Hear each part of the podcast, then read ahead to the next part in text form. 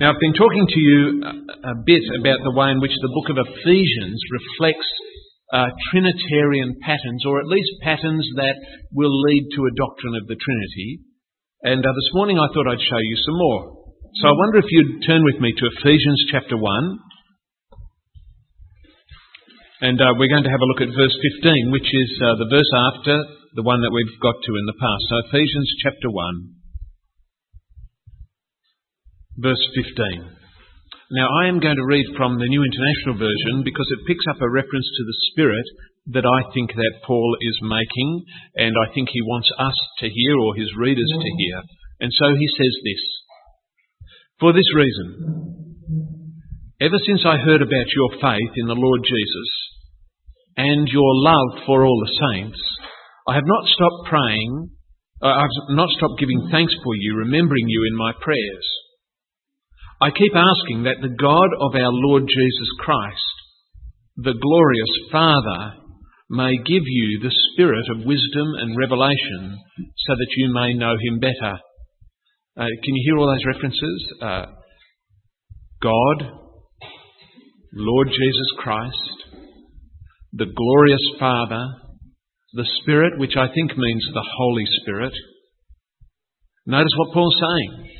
He is praying for an increased knowledge of God among these believers. That is, he wants them to grow in their understanding of who God is and their practice of who God is. He knows that knowledge of God is a gift from God, the Father. And so he asks God to grant this gift. He knows also that uh, this sort of knowledge is not just a one-off thing, but it's, uh, and so he, he keeps asking for it. It's a, it's a repetitive thing that he does. He said, look, I've kept asking for this for you. That is, this is a prayer that in one sense never ceases. It's a prayer that you need to pray for yourself continually. Now I want you to notice who he calls God. He calls God the Father. He is the Father in relation to our Lord Jesus Christ, who is his Son. Friends, this is a prayer, and please hear me on this. This is a prayer for all occasions. It is for every stage of Christian living. You could pray this prayer the day you became Christian and the day you died, uh, and it would still be a good prayer for you. It is a prayer you need to pray continually. It is a prayer for all stages of Christian living. And uh, mind you, it's a prayer you could pray today and tomorrow yourself. Uh, it is a prayer that is first on Paul's agenda for these Christians, for this church. It is deeply, deeply Trinitarian. Paul knows that communion with God is necessary for these people. He knows that knowledge of God comes from the Father through the Son by the Holy Spirit. Do you, do you see that? It comes from the Father through the Son by the Holy Spirit. And he knows it's got to be progressive. It's not something that starts today and, uh, you know, you pray it today and tomorrow God grants it and that's it. No, it, it happens progressively and continuously. In other words, knowing God is something that we never finish with. Uh, it's always growing. So he prays this for his people. And friends, I thought we might stop and pray this now for each one of us today, since it's such a good thing to pray for. Why don't we pray it? So I will pray. Lord God our Father, you are the gracious and glorious Father of our Lord Jesus Christ. And so we come to you today and we ask again that you would give us the Holy Spirit of wisdom and revelation so that we might continue to grow in our knowledge of you. May we know you better. We thank you for, what, for what we have learnt about you this last day. But God, we know that such growth must be progressive and continuous. And such knowledge can only come from you. So please be at work in us by your Spirit that we might know you better and better. And we pray this in the name of your Son, Jesus Christ our Lord. Amen. Friends, I wonder if you noticed what I just did. I turned uh, something that's there in the Bible into a prayer. You can do that all the time. And uh, if you've never done that exercise, do it. It's a great way to learn how to pray. Just turn the scriptures into prayer and pray them through.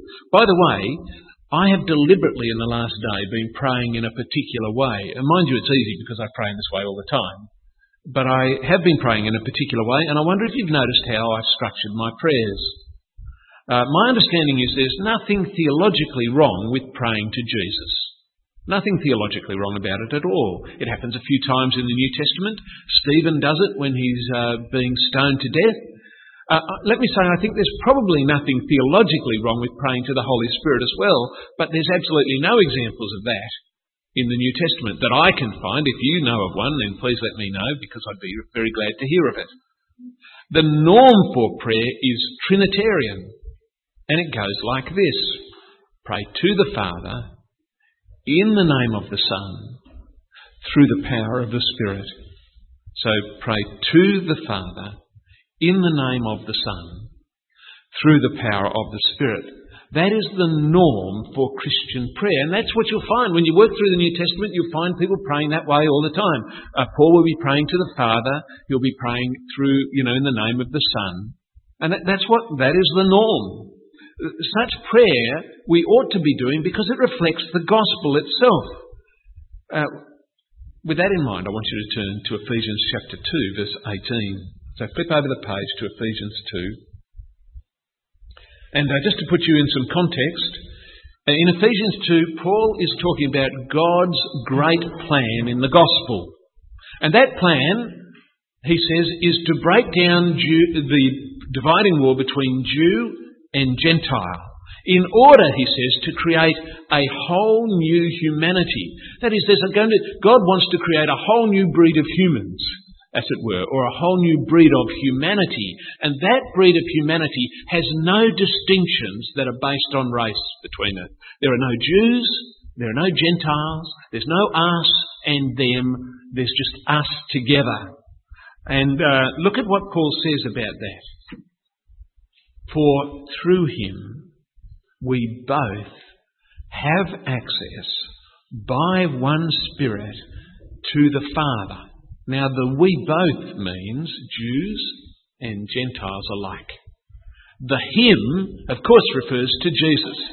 So we all, and you can see us all here today, we all have access to God through the Holy Spirit, or through Jesus Christ, by the Holy Spirit to the Father. And friends, that, that is startling. There are at least half a dozen nationalities in our room. Uh, and we all have access to the same God by the same mechanism. We, we all come to Him through Jesus Christ by one Spirit. And it breaks down all the dividing walls.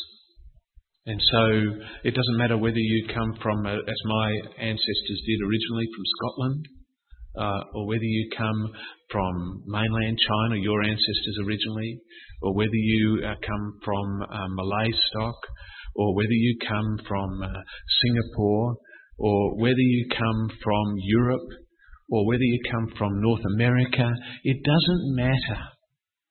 We all have access in the same way. We, we're on a level playing field. There are no distinctions between us in terms of nationality. Uh, so, whatever part of the world you come from, you come to God in the same way. Uh, you come through Jesus Christ by one Spirit to the Father. And that's how I came to God, it's how you came to God, it's how everyone comes to God who knows God truly. And it reflects what happened in the gospel. Because what does the gospel tell you? It says that God sent out the gospel into all the world and said, any can come in. Now, look at how Paul goes on, and I want you to notice the Trinitarian shape of what he says. Verse 19. So then, you are no longer foreigners and strangers, but fellow citizens with the saints, members of God's household, built on the foundation of the apostles and prophets, with Christ Jesus himself being the cornerstone. The whole building being put together by him, that is Christ, I think, grows into a holy sanctuary in the Lord. You also are being built together for God's dwelling in the Spirit. Did you hear all the references to God and all the different persons of the Godhead? The church, you see, is the household of God. The cornerstone to that household is Christ. It is built upon the foundation of the apostles and prophets. I take it that that means the teaching of the apostles and prophets. It's put together by Christ and it grows into a sanctuary or a temple in Christ. And the whole lot together is God's dwelling. And it's a dwelling in the Spirit. Do you notice what's going on? The church, that's us. The church is God the Father's dwelling place. You see, God the Father, as we meet together as the people of God, dwells with us. He is here, present with us. We, together, are God's dwelling place. It's a dwelling built upon the foundation of Jesus Christ. Why? Because that's how we got into it. He's the one that we share as our foundation. It is a place where God dwells by His Holy Spirit. Friends, this is us. It's an astounding thing when you think about it. We are God's portable dwelling place. In the Spirit, through the Messiah Jesus, we reveal the Trinity here today. We reveal the Trinity just by meeting as we're doing, for we are God's dwelling place. Through Christ Jesus, accomplished by the work of the Holy Spirit, we reveal the Trinity even now. Now, at this point, it's a good point to move to Ephesians 4, which we've been uh, working up to. Now, the first thing to notice in Ephesians 4 is how Paul starts. He starts with the word therefore, um, and if your versions don't have it, it's a great pity, because the word therefore means exactly that. Therefore, given everything I've said so far, therefore something else. And uh, and what is what the therefore I think refers to is everything I've said in chapters one through to three. Therefore, in the light of God's great gospel plan revealed in Jesus, demonstrated in the unity of Jew and Gentile together. In the light of this great plan of God that I've outlined for you, I, Paul, the prisoner of the Lord, urge you to walk in a manner worthy of the calling you have received. What is the calling they've received? It's to be Christian. It's to be Christian. It's the calling to be members of a new humanity, forged in Christ out of Jew and Gentiles, to be that dwelling place of God in the Spirit. Okay, the unity that they are to achieve is mapped out in verses 1 to 6 or 4 through to 6. And I want you to notice it. It's a unity that Paul outlines using a number of uh, seven characteristics. The perfect number, the God number in many senses. Okay, uh, there is one Spirit, one hope to which you were called, one Lord Jesus, one faith, one baptism, one God and Father of all, who is above all and through all and in all. By the way, there's something really special about that last statement as well, because you do, do you notice it's got three in it as well? Above all, through all, in all. So even itself, it's sort of, you know, the sevens, the threes, they're all sort of multiplied together. Can you see what Paul's saying? He's saying that God's secret plan, now revealed, has been physically launched in time and space. That is, God's new humanity, which He has had planned from all, from the beginning of time, has a, um, a time and space pilot project. And do you know who it is? It's us. It's the church. For there, in the church, people from every nation, every background are bound together in a Trinitarian unity that rises above all differences of religion, nationality, background, age, sex, culture. God's eternity here with us has invaded earth. It is here, God's eternity that will be true for eternity has invaded time and space in God's pilot project of the church. That's who we are. And in the church, God is parading his final goal for all humanity, for the world to see. All humans, bound together by him in one, tied together by a peace that has been won in Christ Jesus through the gospel. And this end time outpost or this pilot project is God's means of making known God's multifaceted wisdom to the rulers and authorities in the heavenly places. I bet you've never thought of yourself that way. That as you meet as God's people, God is parading around his multifaceted wisdom in the heavenly places. He's saying, This is what, who I am. This is what I'm on about. This is what I'm doing. Watch and see. That's what Paul says back in Ephesians 3, verse 10, if you want the reference for that. With that in mind, I want you to notice something. Look again at verses 1 to 6. Paul acknowledges, look, the church is a unity in its calling. It is one, this, one, that, one, that, one, that, one, that. All seven times he says it. However, that unity must be maintained. It needs to be worked at. It requires people to walk in a manner worthy of the calling they have received. It requires that you work at keeping unity. And what, to keep unity, what do you need? Paul makes it clear here. Needs humility and gentleness and patience and acceptance. You see, because we're still human, aren't we? And uh, we come from all sorts of different backgrounds, from all sort of different temperaments, all sort of different personality profiles, and we all get thrown together here in one place. And that's going to create tension inevitably. And for that to be resolved, you'll need humility and gentleness, patience and acceptance. With that in mind, let's have a look at the next part of our passage, verses 7 to 11. Now, verses 1 to 6 have stressed our unity, and they've said, keep that unity in the unity of the Spirit. Keep that unity of the Spirit. But then verses 7 to 11, well, they stress our diversity. Have a look at it there. You'll see that all of a sudden he moves into talking about diversity. This unity in diversity is in itself an expression of the Trinity. You see, God in Trinity is both unity and plurality, isn't He? And we're a bit like that in the church. One together in one binding allegiance to Christ, brought together through, the Spirit, through Christ's work, bound together in the Spirit. We are one in Christ. We are bound together in the gospel. There is one body, one Spirit, one Lord, one faith, one baptism, one God and Father of us all. But there is also incredible diversity. And that diversity also comes from God. So the unity is from God, the diversity is from God. And just as He has made us one, so He's made us diverse. Look at verse 7. Having focused on the big picture of our unity, He now concentrates on each one of us individually.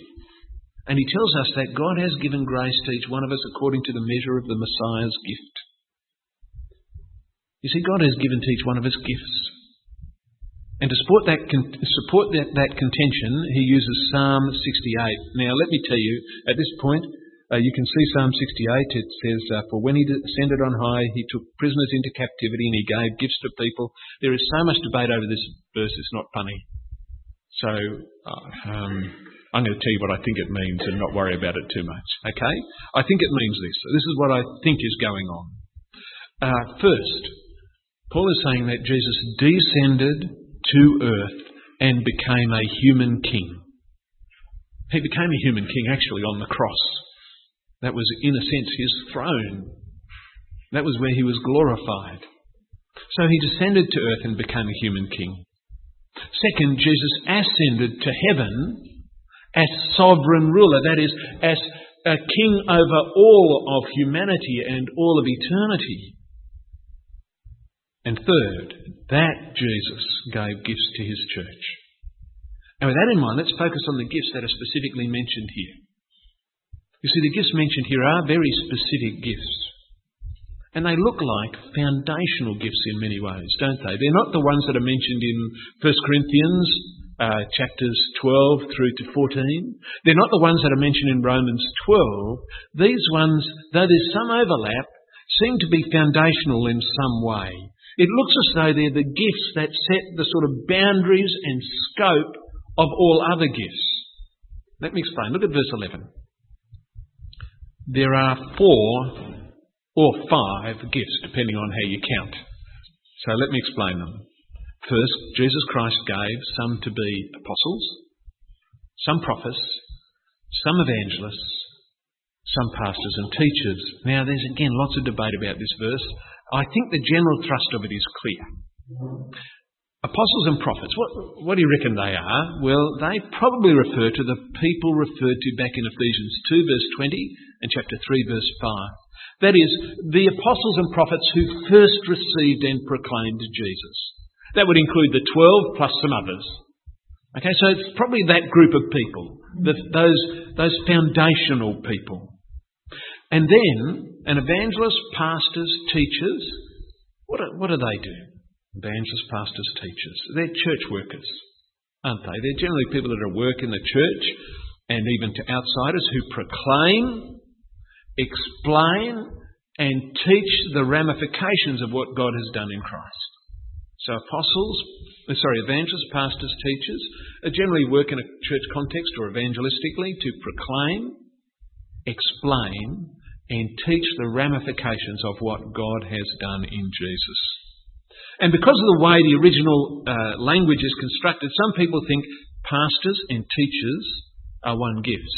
One gift. That is, that a pastor and a teacher overlaps. That is, a pastor pastors by teaching. It also does pastoral work, but it's all through the ministry of the word.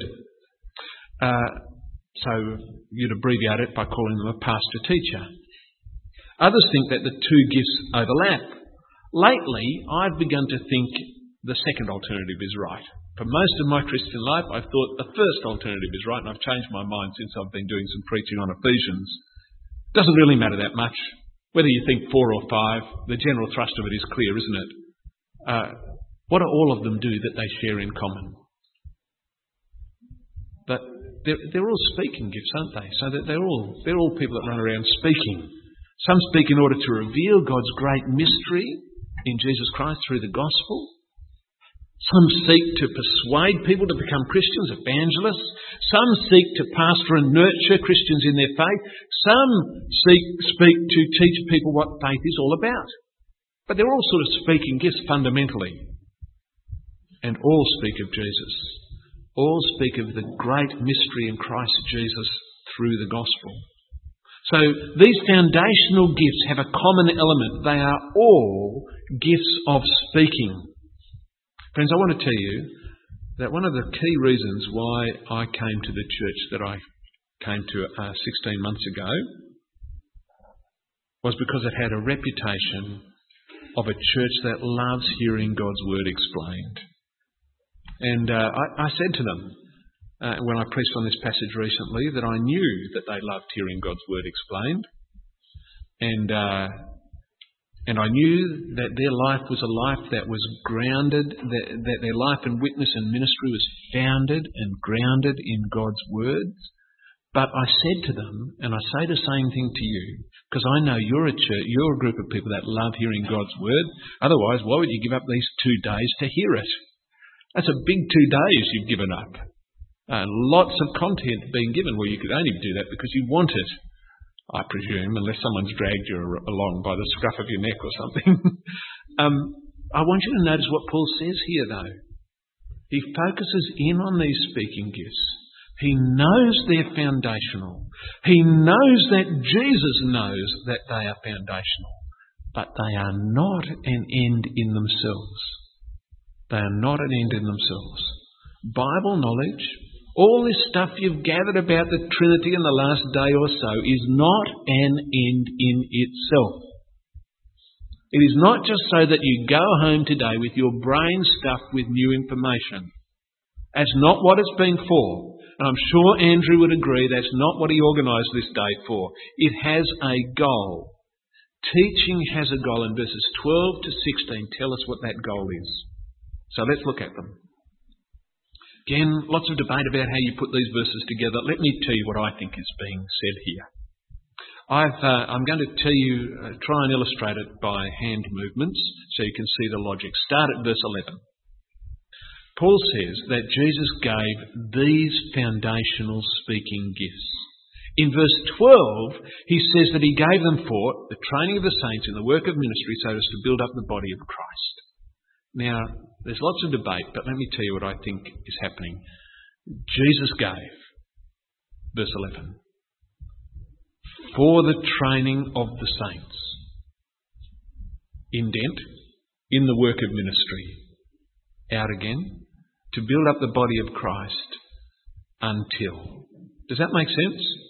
So, gave for the training of the saints in the work of ministry in order to build up the body of Christ until this goal comes. Okay, I think that's the language and structure of these verses. Can you see what's going on? He's telling us that the ministers of God's word are given by Christ. They are given by Christ to equip believers to exercise their own gifts in Christian ministry. That's why I'm here.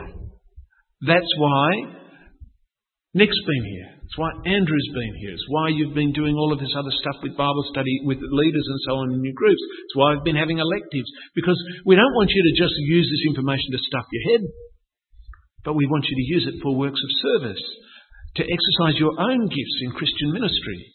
And through this, what will happen? If you take this information and you use it to equip yourself for Christian ministry, then God's goal will be accomplished by heading towards where he's going in his purposes with his church. And in verse 13, he tells us what the goal is. God's goal for his church is unity and maturity. Unity and maturity. Can you see it there? Christ gave gifts to equip all God's people to exercise their own gifts, to build up the body of Christ, that is the church, until we reach unity in the faith and the knowledge of God's Son and we grow into a maturity that's measured by Christ's fullness. That's what God is aiming for with us. He wants us to be united in the faith and knowledge of His Son. And do you notice that again? Where's all this going as far as God's concerned? Well, it's going to the one He loves, isn't it? It's going so that He will be glorified by a body of people who love Him and who testify to Him and it will therefore honour him. And that's what the Father wants because the Father loves his Son. He wants us to be a mature, one new humanity, founded and grounded in Christ. He wants this maturity to be measured by Christ's fullness. That is, He wants us to be like the Jesus we worship and have come to know through the gospel.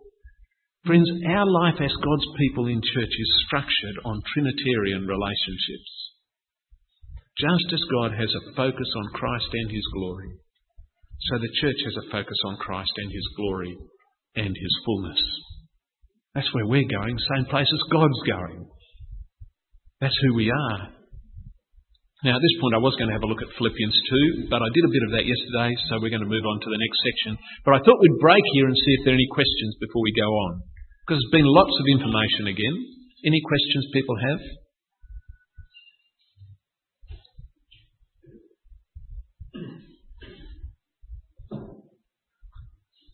Okay, we'll press on. Last chance. Going, going. All right. Have a look at, uh, I want to talk a bit about this task that we've been given. And I want to stick with the writings of John the Apostle. And uh, I want to start with his reflections on God himself. So please turn with me to John chapter 1, verses 1 to 18. John chapter 1, 1 to 18. Now, we, we've looked at this passage before, and, uh, but I want to just try and. I want you to get the direction of it. I want you to notice where God starts. Well, sorry, where John starts, in, uh, inspired by the Holy Spirit. He starts this way with God in eternity in Himself, doesn't he? God in eternity in Himself. By verse 4, though, you can see that there. In the beginning was the Word. The Word was with God. The Word was God. He was in, with God in the beginning. All things were created through Him. Apart from Him was nothing that was created. Not one thing that was created that has been created. And then, verse 4, there's a slight but subtle shift. The language shifts. he begins, begins to use the language of light and life. And he begins to talk about light coming to people. In other words, God begins to be seen not in himself, but in relation to others outside of himself. Does that make sense? God is beginning now to come to others. He is looking outwardly, or at least that's John's presentation of him. And then in verse 5 it becomes really explicit. That light shines in the darkness, yet the darkness did not overcome it. You see, God has a true light, and that true light is coming into the world. And this is testified to by John. And God's intention is that this light is received by humans. And where it is received, he says, then people are adopted by God. That is, they are given the right to be children of God. Can you see that there? There was a name, uh, there was a man named John who was sent from God. He came as a witness to testify about the light so that all might believe through him. He was not the light. He came to testify about the light. The true light which gives light to everyone was coming into the world. He was in the world, the world was created through him, yet the world did not recognize him. He came to his own, but his own people did not receive him. But to all who did receive him, he gave them the right to be children of God, to those who believe in his name, who are born not of blood, nor of the will of the flesh, nor of the will of man, but of God. God's intention is this that light is received by humans, and that they become the adopted children of God. And then in verse 14, this light is identified. It's taken a long time. So you've heard word, life, light. You've heard about John being a witness. And finally, in verse 14, you identify him as the Word become flesh, the only, one and only Son from the Father. And then finally, in verse 17, you get his human name. Jesus Christ. And you find out that he's the agent of grace and truth, the full revelation of God. Did you notice this outward direction? Can you see it all? It's, it's all going outward, isn't it? God, as an evangelist, is here, sending his Son into the world as light in the world, as this bright, shining light that will transform people into children of God. Now, with that in mind, turn to John 17. Now, John 17 is a grand prayer where the Lord Jesus addresses his Father in prayer. And the great thing about it is we get to eavesdrop on him. So we get to listen in as he talks to his Father. And let's see what he has to say. First, I want you to notice verses 1 and 2. Jesus requests his Father to act to glorify his Son, which of course the Father wants to do, but Jesus rightly asks him to. And we notice there's a reciprocal relationship that we saw yesterday. The Father glorifies the Son. Why? Well, so that the Son may in turn glorify the Father. There's this mutuality about it, this reciprocal glorifying. And it's all aimed at the glory of God. Now look at verse 2. We get the same things we saw in chapter 1. God's overall thrust is the glory of the Son and the Father. However, there's also a focus outside the Godhead, and that focus is the gift of eternal life for all flesh.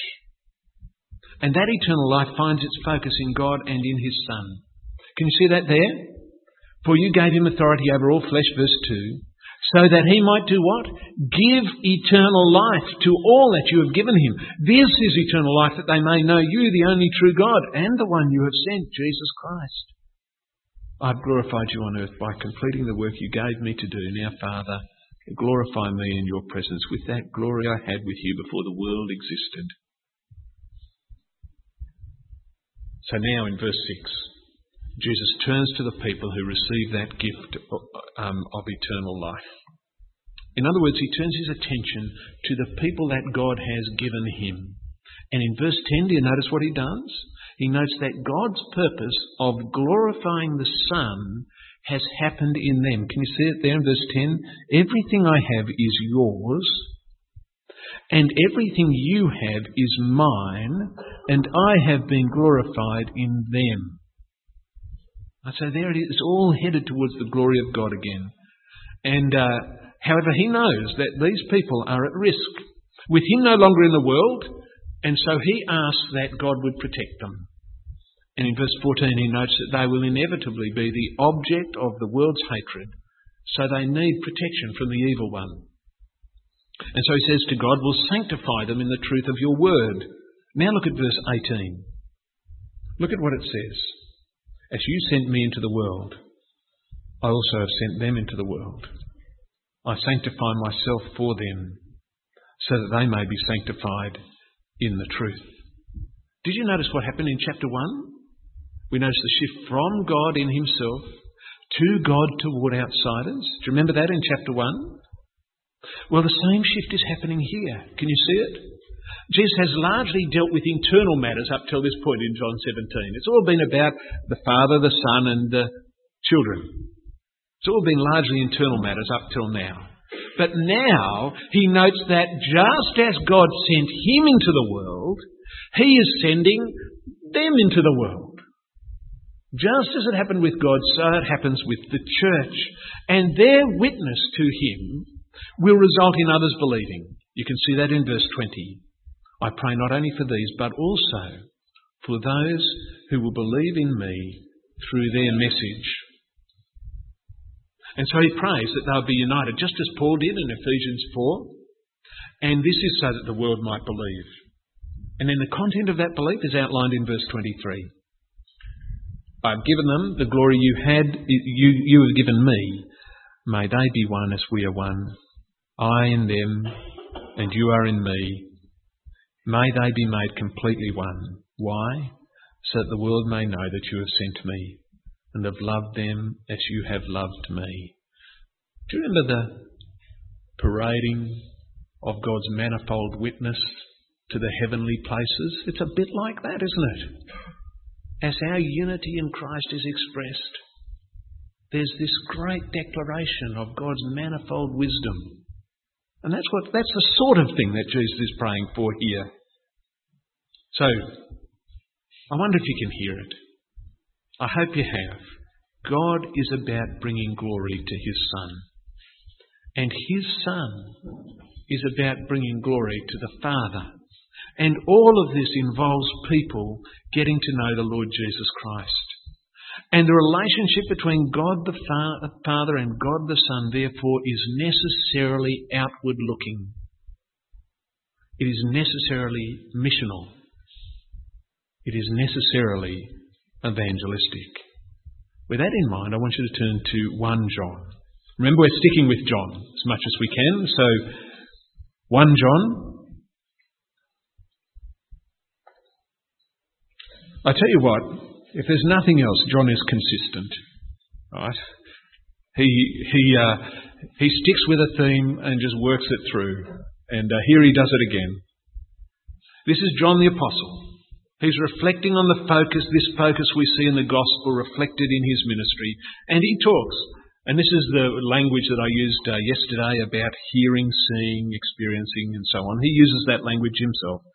See, what was from the beginning, what we have heard, what we have seen with our eyes, what we have observed and have touched with our hands concerning the word of life.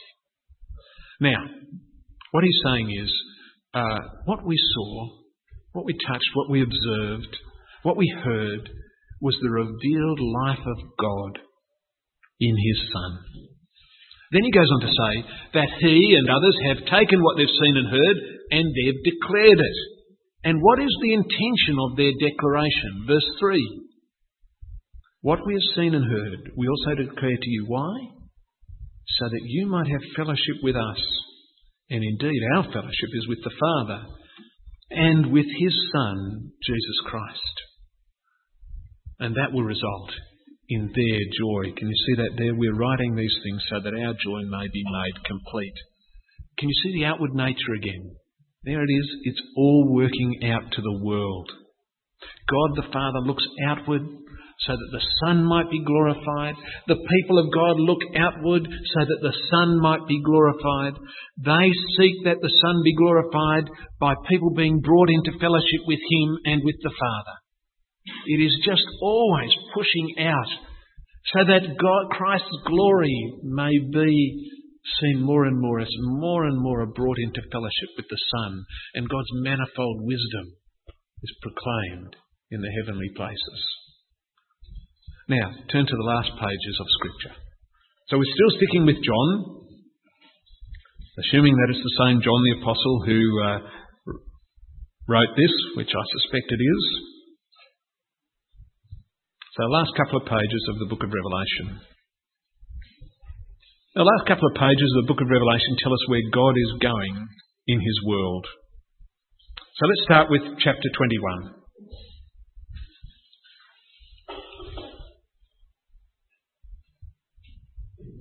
Now, what, what happens in chapter 21 is you open up with a, a vision of a new heaven and a new earth. And uh, in chapter 21, that new heaven and new earth is pictured as a holy city, a new Jerusalem descending from heaven, as it were. And in chapter 22, you hear echoes of the Garden of Eden because you've got a river of life, uh, of living water, lined with the tree of life. So you've got this river, you've got the tree of life on every side, and you know it looks a bit like this garden, but at the same time it's a city. Um, and in verse 22, we're told that there is no sanctuary or temple there sanctuaries and temple are not needed. Why? Because why do you have a sanctuary or a temple? Well, it's a representation of God's presence. Well, do you need a representation when you've actually got God present Himself? No, you don't. So, no temple, no sanctuary, because God's there. Uh, not only that, but there's someone else there that wasn't in the garden. There's a lamb. Now, that lamb is the lamb of Revelation 5, who, who's uh, a lamb that should look like a lion, but is actually a lamb, a symbol of weakness. And that lamb standing in the throne room. And it's got blood dripping from its throat, but it's standing. In other words, it's slaughtered but risen, a symbol of death and resurrection. So that's the lamb who's standing here, the lamb of Revelation 5 who's been slaughtered but is standing as though resurrected. And verse 23 tells us that you don't need any external light in this city. Why? Yeah, because God's glory illuminates it. it. It has its own light, which is the glory of God. And we're told that the Lamb is the Lamb Himself. So there it is. Remember the glory? You can see how this all fits with John. It sounds like John again, doesn't it? Right, so here's the glory of the Lamb being paraded before the world as light that lights up everything. And then we're, and uh, now I want to draw your attention to chapter 22. Turn with it and have a look. In verse 3, we're told again of the throne of God the Father. We're told again of the Lamb. We're told again of his people, the slaves who serve the Lamb. They will see his face, we're told, and they will reign forever and ever. Friends, this is the picture that we saw in 1 John, isn't it? Fellowship with the Father, fellowship with the Son, but there's an additional element here. Drop your eyes down to verse 14. A blessing is pronounced on all who have washed their robes in the blood of the Lamb. They will have the right to the tree of life, and they may enter the city by its gates. And they will thereby, as they enter the city, what, what does that mean? They will have fellowship with the Father and with His Son, because that's where the Father and the Son are. Then look at verse 17. It's taken a long time to get to this point. But the Spirit is mentioned. So now you've got Father, Son, and Holy Spirit. And look who the Spirit is joined by. The Spirit is joined by the bride. And do you know what they're doing? They are looking outwards again. They're looking outwards of this city and they're urging others, come. Come in. Come and take the living water as a gift. Friends, the Spirit is the agent bringing people to Jesus, issuing the invitation to come. But He's got a partner, the church the bride of Christ. That's us. Also saying, Come. Come, come take the waters of life. Take them without cost. Take and drink. Here we are tied together. God the Father, God the Son, God the Holy Spirit, all looking outward. And then joined by the church, the bride of Christ, all looking outward and inviting in. Why? Because God loves His Son. God's desire is to glorify His Son. And the Son's desire is to glorify the Father. And both of these things will happen when people embrace the Son. When they accept the sacrifice of the Lamb. When they thereby drink of the living waters of that which is true life, which is a life of fellowship with God. Friends, I hope you've grasped just some of this. And what are the implications of it for us? Friends, if you haven't got it now, you have been asleep, haven't you? Because the implications are that we go where the Father sends the Son. We go out. We go out and we invite in. The church has been and always will be gospel driven, gospel centred. Why? Because we have been oriented by God in eternity to be that way. Our charter is to be that way. We are like John, like Jesus, like the Father Himself, inviting people to the Son and saying, This is true life, fellowship with the Father and with the Son. So, Father, uh, so friends, that's really all I wanted to say this morning. So, I think I've done that within my time. Um, so, how about I pray, and uh, then if there are questions, you can ask them. So, let's pray together.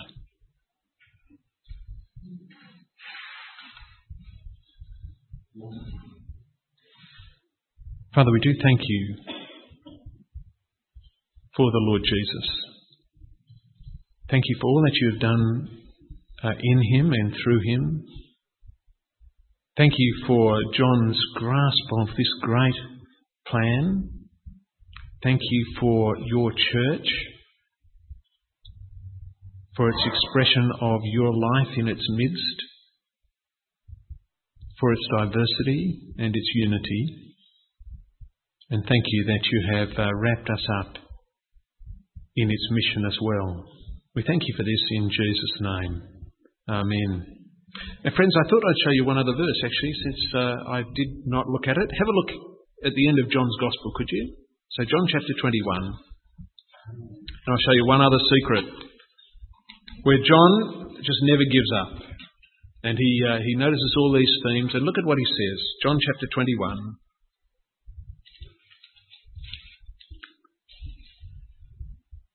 And I'll just find the reference if I can.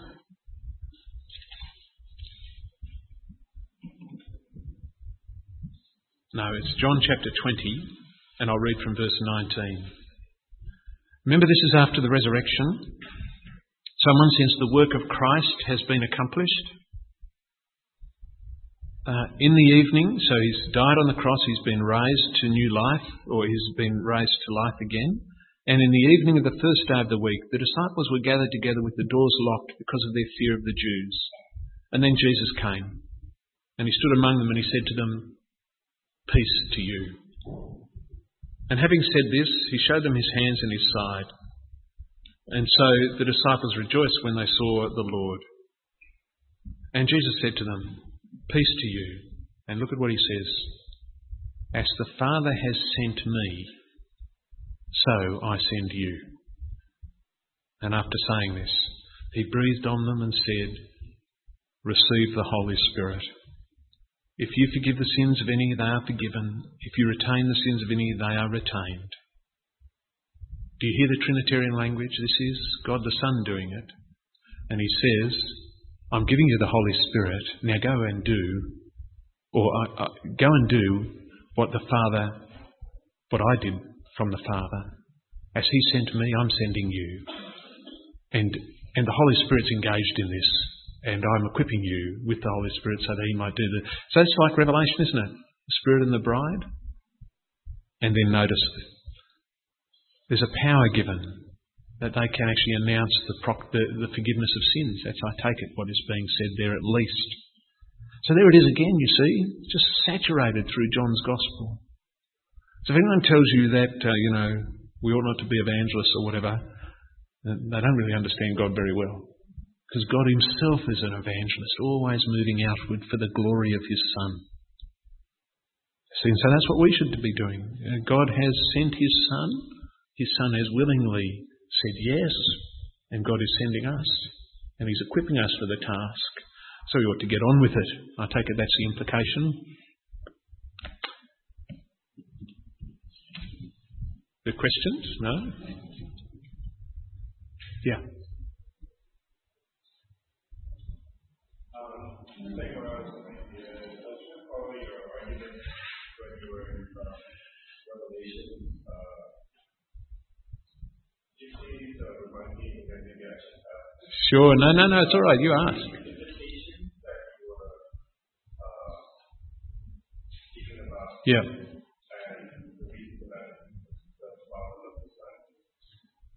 Yeah.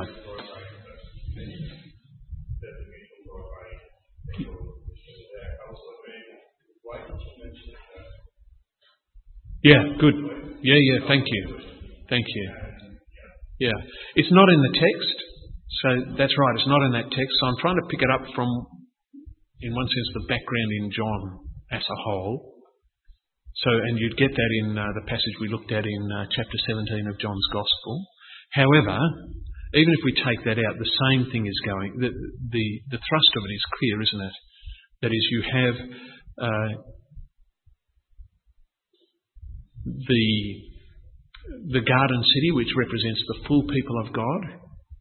Uh, at its centre is the Father and the Lamb, and what you have is, in, in one sense, uh, the bride and the Spirit issuing an invitation to everyone else to come into that. Now, the question as to why that is going on and what, what is happening there, uh, I've then used other Johannine language in order to suppose what's going on there and use the stuff from chapter 17 of John's Gospel or it's chapter 5 of John's Gospel in order to think about that. So, but I think that's what's going on in the city. It's wonderful picture language of, you know, the, the church has its, well, not the church has itself, but the, the language is that of fellowship with God in the Son because of the Son and fellowship with the Father because of the Son and of uh, John, of the sort of things we saw in 1 John, that is of that invitation then extending out from God Himself uh, to others saying, Come and join us that we might have fellowship with the Father and the Son. Yep.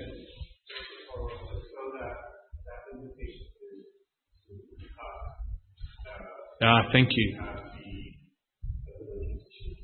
Yeah, so the invitation is no, no, sorry, the invitation is to those outside that fellowship already to come in. Okay, so the bride being the church, those who already have fellowship with the Father and the Son, joins the Spirit in uttering the invitation to come in. So thanks for asking. That's a good question, but I think that's what's going on. It's us who are the church, the bride of Christ, issuing the invitation to the world come. Come and take of the waters of life. That is, come and have fellowship with us and fellowship with the Son and the Father. Okay? Come and ask me later if there's more. Yeah. Any other questions? Yes.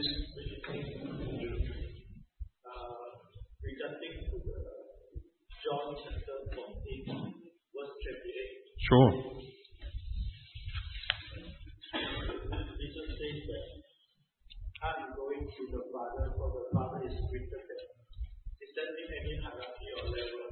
Difference? yeah, thank you. It's a very good question.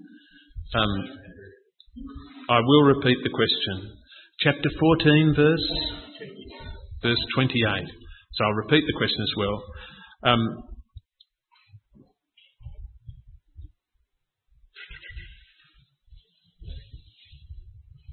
yes, so I'll read the whole verse. This is chapter. This is John chapter 14, verse 28. You've heard me tell you, I'm going away and I'm coming to you.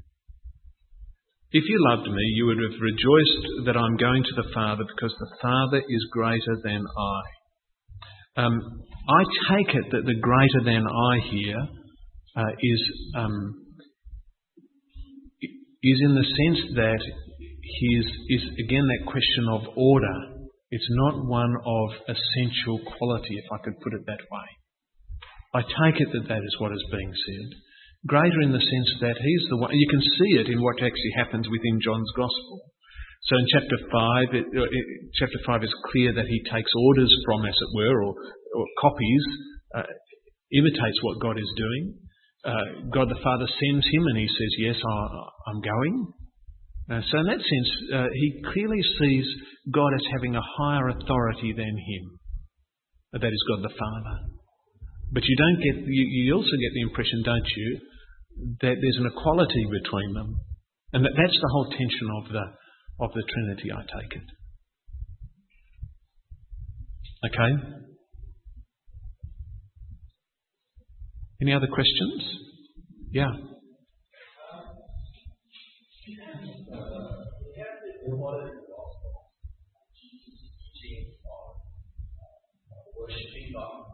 Yep. Yeah. Jesus said, hey, God's coming, that's not going to happen. You're not going to follow this. God is spirit, and you worship God. In fact, coming that's not going to happen. You're not going to model this for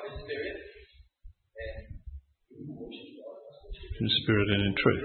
Yeah. Okay, so um, I don't want to take it out of context. Yeah. So I'm hoping that I'm doing so in my ethics. No. God, you know, is God the Father, God the Son, God the Holy Spirit. Okay, Jesus spoke God and man will be flesh. As well as Holy Spirit don't Father. Hmm. I don't know the answer to that question, basically. um, yeah. No, I, look, I wouldn't even attempt to. Uh, there are some of those things that I think I just don't understand enough of, and so in one sense, I'd rather con- I, while they're interesting to think about and helpful, and we should think about them, I just don't have an answer to it. I'm very glad to hear if anyone else does. But yeah, no, I don't.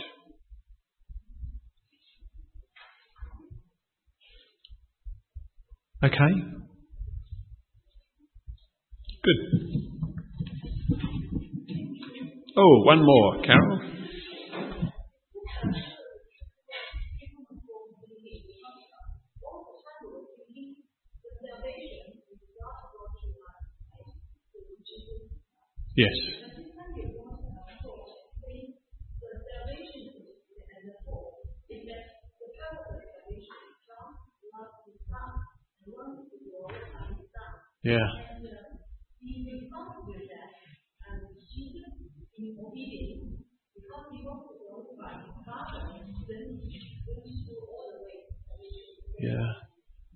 And uh, can I just add to that? And then brings brings his people with him as glory, as a gift to his Father. Yeah.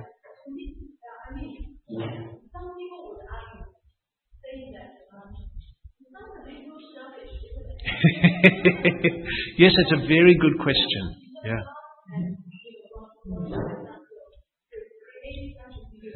Yeah. Yes. Yes, thank you. That is a very good question because it looks very self centered of God in some ways, doesn't it? It's all sort of mutual uh, um, glorifying. Yeah. Um, the the only thing that I mean, I can give you some suggestions as to what you might read on this, but um, the only thing that I can say is I think um, there, there are two things going on, isn't there? First of all, each of the persons of the Godhead are um, other person directed towards, so they're, they're directed towards the other person of the Godhead. Okay, so the Father toward the Son, the Son even toward the Father, the Spirit um, outward directed as well. That's the first thing to say. Uh, the second thing to say is um, uh, that it is also love toward the people that are being saved, isn't it? For God so loved the world that he gave his only begotten Son. So God's love is not, the people are not just a means for self glorification. They are also a means for exercising love toward the created order that God has made. So in that sense, it's very outward looking as well. Yeah, but now on the whole question of God and His own, uh, if you like, um, uh, glorification within the Godhead and so on, the best person I know who's written on that, sometimes he goes a little further than I would, but I think he's, he's got, he's on a theme that is really worth taking up is uh, uh, John Piper. Uh, and he's written a book on this very topic. I just have to remember what it's called, which I'll do in a moment. Sorry? No, it's not that. There's another one. It's about. Uh, I, I, just have to. I can find out for you, and I'll, I'll get you the name. But nearly everything John Piper ha- says, underneath it, has this whole question of God's desire to glorify Himself, and how. And he explains that it's not a selfish thing. Okay, um, and and Piper's very rich with this because he's very rich with the the majesty of God and of God's uh, own person so it's worth, it's, I'll give you the reference. Okay? Any other questions? Yeah? Mm.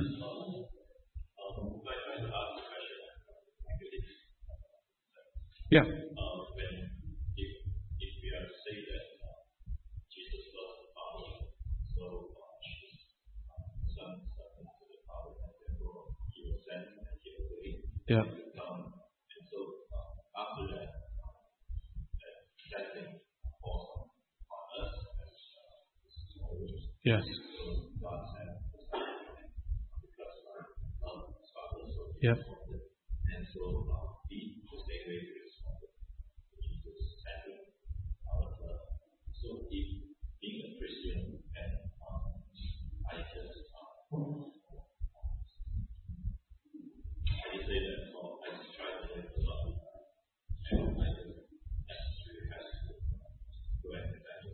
Hmm.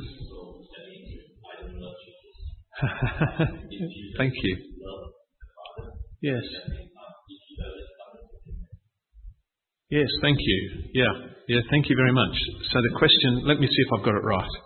Um, question is, so if, if I'm living a fairly internal life and uh, not really uh, ready for God to send me into the world, um, is there something wrong?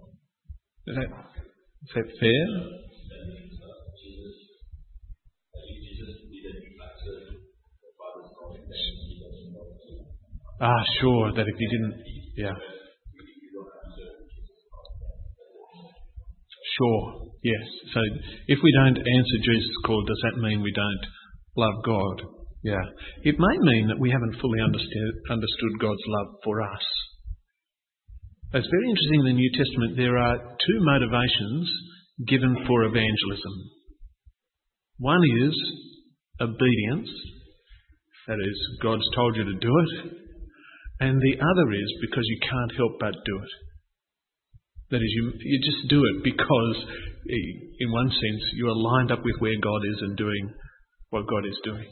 So both the apostles in John 4 and 5 indicate they say, um, when they're told to stop speaking about Jesus, they say to the religious authorities of their day, um, basically, this is my summary of it, Uh, you can check it up in John 4 and 5. What would you do? You've got a command from God, and now you've given us a command. Stop speaking in the name of Jesus. What would you do?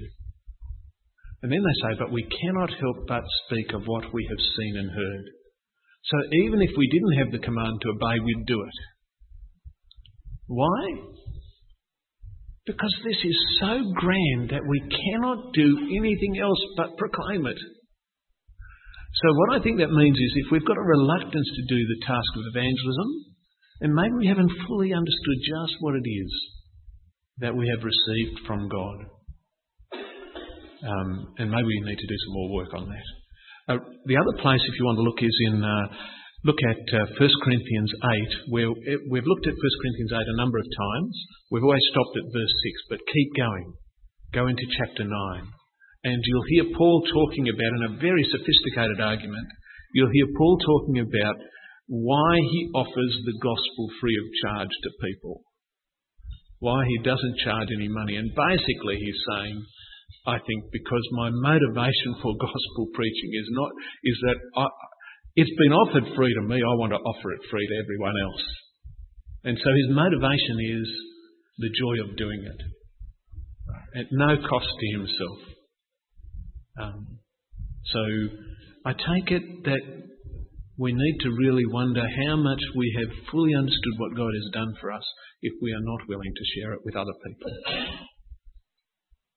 However, I do think in the end we're under command even if we. But I don't want to work on the command. I want to work on the why are we reluctant? Okay? So I think telling people to evangelise all the time is perhaps not the best way to do things. I think perhaps the way ahead is to say to people, look at what the Father has done for you in the Son. Look at what the Son has done for you. Look, look at what it is that has happened here. Understand it. And I think if you really understand it, it will drive you to do things that you would never have done under obedience. It'll drive you to offer your life as a sacrifice for this. Because that's what the Son did. And if you've watched the Son, you've seen him do this, you will say, what love is this that the Father has bestowed upon us, that we should be called the children of God? And it will drive you to give that love to others. So, that's the best motivation for evangelism, is to understand what it is that has happened on the cross. Okay? How about we call it a day there? Okay?